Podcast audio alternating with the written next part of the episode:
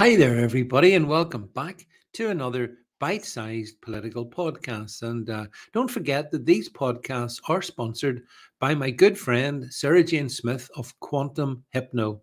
And uh, we'll be putting the link below so you'll be able to go to Sarah's site and find out more about what she offers. Remember, without sponsorship, this doesn't exist.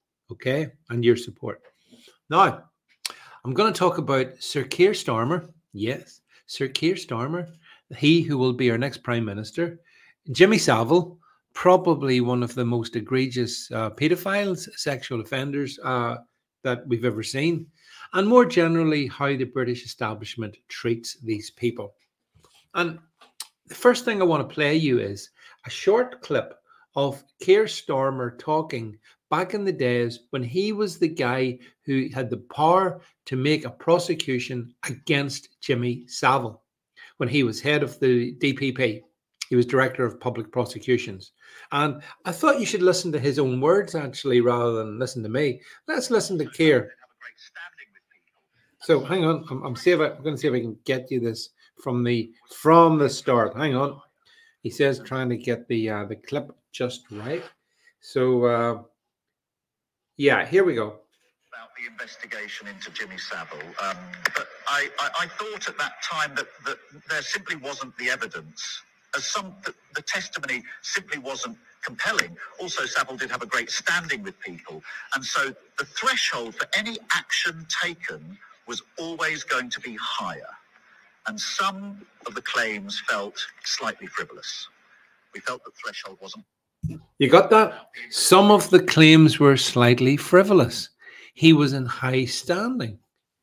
Um, that was Keir Starmer basically explaining why no action was taken against this notorious, uh, notorious paedophile, and from what I can understand, a necrophile as well, necrophiliac. Uh, so, um, isn't it interesting that uh, you know Jimmy Savile, friend of the royals, BBC superstar, uh, was and and serial predator, a serial predator, serial pedo, um, wasn't uh, investigated at any point. No one knew anything about it.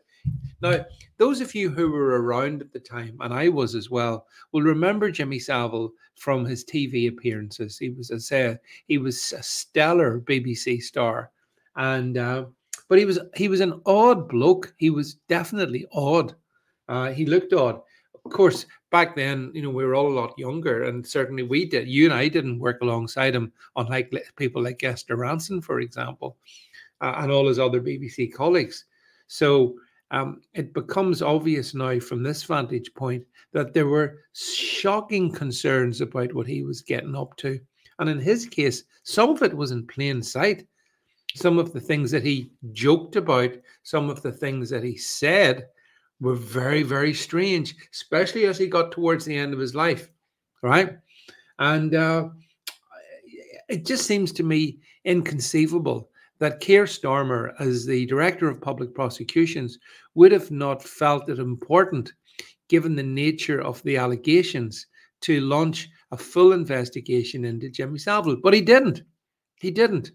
And here's why because the British establishment is absolutely absolutely determined to make sure that those deviants like Savile, like Rolf Harris, like Stuart Hall, these individuals, um, it's only in worst case scenario that any action is taken about them. And usually, as, as in those cases I've mentioned, it's towards the end of their lives.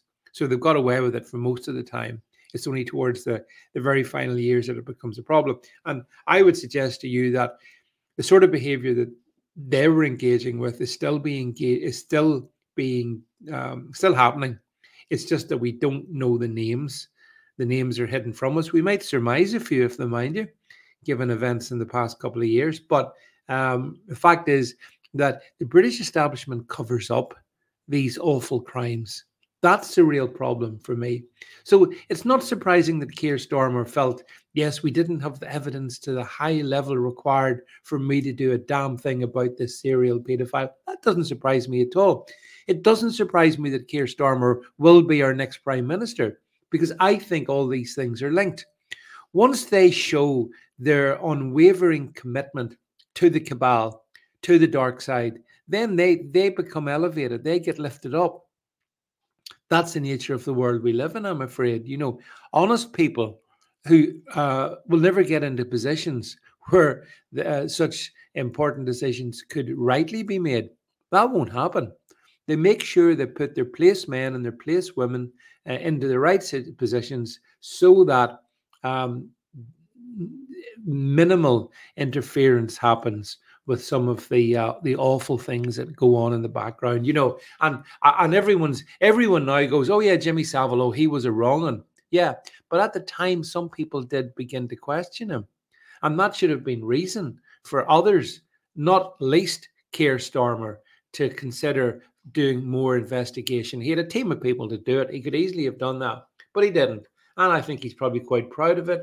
And, uh, you know, and that is the nature of our establishment, my friends. It's absolutely wicked.